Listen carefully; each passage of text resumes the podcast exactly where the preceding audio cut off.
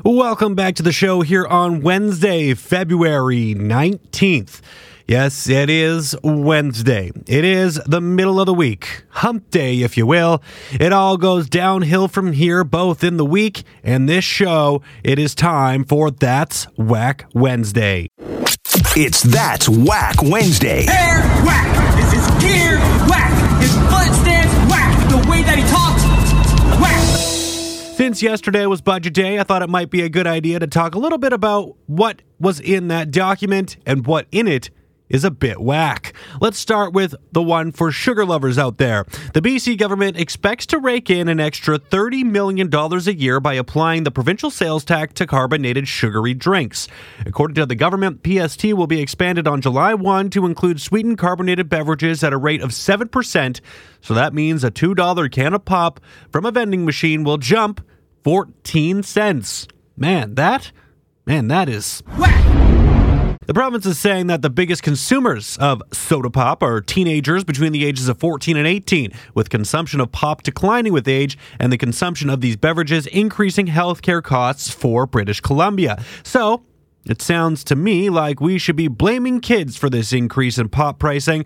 I try not to drink too much pop myself, but there are days, you know, where I just need it. Sometimes I might need something to mix with my rum or vodka, while other times I may just want a nice cold glass of iced tea on a hot summer day.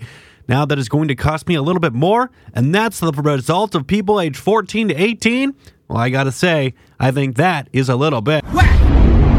What else in yesterday's budget just doesn't sit well with me? Well, there is no mention in the budget of the $400 renters rebate program that was promised three years ago.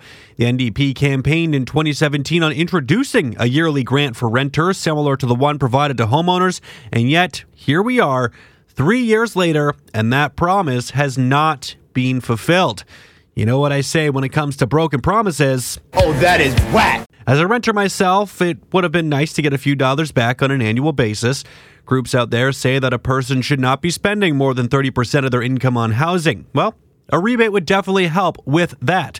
And I don't know too many people, at least not people who are living alone, that would be able to say that that figure, that 30% figure, is achievable. So the fact that a major campaign promise was not fulfilled here and is not going to help renters achieve that goal of a, you know, spending just 30% of their income on their rent, I I don't love it. I have a little bit of a problem with it. And let's just say I think the whole thing is just a little bit more whack news out of the budget, and this one not surprising, but still something to be wary of. ICBC lost an estimated $91 million last year, which of course is less than years past, but the Crown Corporation is still not in the black. Look, this whole ICBC situation isn't going to go away. I get that they're trying to make it better and they're trying to make it profitable with proposed changes, taking the lawyers out of it and helping to streamline the claiming process. All of that, it sounds great. Well, at least the government makes it sound great. Whether it is or not, I think is still up very much for debate. I will say this, though, it will be hard to convince me that insurance is something the government should be providing at all, and the fact that it continues to lose money is also a big cause for concern. That said, I do like paying less. I have no plans to get in any sort of serious collisions, so I will be okay with cheaper rates that supposedly will come with these changes. I'm all for spending less money, but I will remain skeptical until we see ICBC make money or at the very least break even. ICBC losing $91 million, and you can say it's, that it's an improvement all you want, but at the end of the day, the fact that it lost $91 million, I gotta say, that is pretty Whack. Increases are coming to the Climate Action Tax Credit with an additional $20 million earmarked to make electric vehicles more affordable. Currently, 9% of new vehicles purchased in BC are electric, putting the province ahead of its target of 10% by 2025. Now, this program will continue to provide up to $3,000 in credit for a new electric vehicle purchase. Not as nice as the $5,000 rebate that was available in the early part of last year. Safe to say the province learned a little bit from that experience. My problem with this, though, is just that these electric vehicles are so darn expensive. They cost anywhere from $40,000 and up. And, and I would obviously not complain about the rebate. I mean, uh, $3,000 back on your vehicle, that's fantastic. If I could save $3,000 in anything, I am all for that. Uh, my issue with this, though, is that I'm not convinced it's enough to actually make people want to have their car switched out for an electric vehicle. And that is the whole point, isn't it? A $3,000 incentive to go buy a zero emissions vehicle. And, eh, you know, when you're talking about less than 10% of a car, I'm just not convinced that is going to make enough people want to do the switch. If it doesn't do enough to encourage people to change the vehicle that they drive in, then I'm just not convinced it's worth doing. And with that said, I think the program itself may just be a little bit Whack! I will end off on this when it comes to the budget, anyway. Uh, this isn't a bad thing, but the fact that it is needed, I think, is whack. The province will make an additional $65 million in funding available to help BC prepare for, respond to, and recover from wildfires, floods, other climate related emergencies. Like I said, this is a, a smart move because, as we know, at least I hope most of uh, most of us out there do know that these types of natural disasters are becoming more and more and more common and we need to take action in order to address these concerns. The fact that this funding needs to be made available is unfortunate. Whack, if you will but it is a smart and precautious move.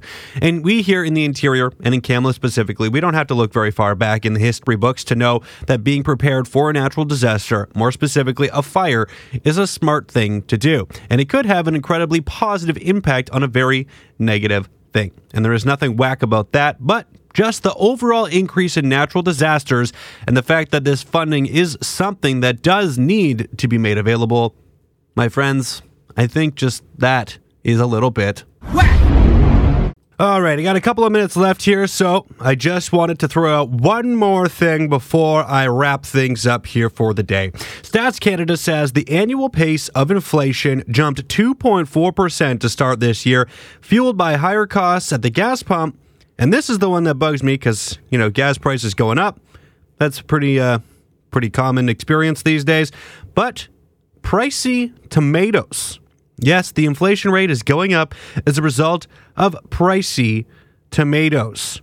Yeah, costs grew for fresh vegetables by 5%, largely attributable to a 10.8% jump in the price of tomatoes, and that stems from inclement weather in growing regions of the United States and Mexico. So, overall, the increase in prices of 2.4% compared to a year ago was driven by increased mortgage interest costs, purchases of passenger vehicles, auto insurance premiums, and a bump in rents. But all of that said, the one that bugs me here, because I eat tomatoes almost every day for lunch, whether you hate them or not, you like a nice BLT, I don't know, uh, just a tomato sandwich is pretty delicious. You put them in your salad, you have a Greek salad, whatever the case may be. There's a lot of reasons for tomatoes, spaghetti sauce.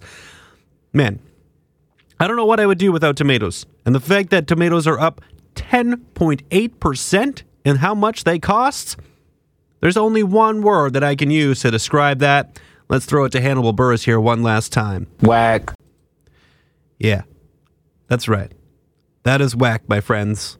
All I want to see is affordable tomatoes, a uh, rebate that is actually going to have enough of an incentive to make me want to buy an electric vehicle. I want to be able to hit that 30% mark on the amount of money I spend on rent on an annual basis. So, yeah, I'd like to spend a little bit less on rent, you could say. Um, I would also, you know, of course, like to see sugary drinks not cost as much because when I do want them, I would like them to be cheaper. All of that in, that's what uh, that's what I talked about today. It's that's whack Wednesday. You know what I think is whack out of the budget. You know what I think is whack about our inflation prices. There you go.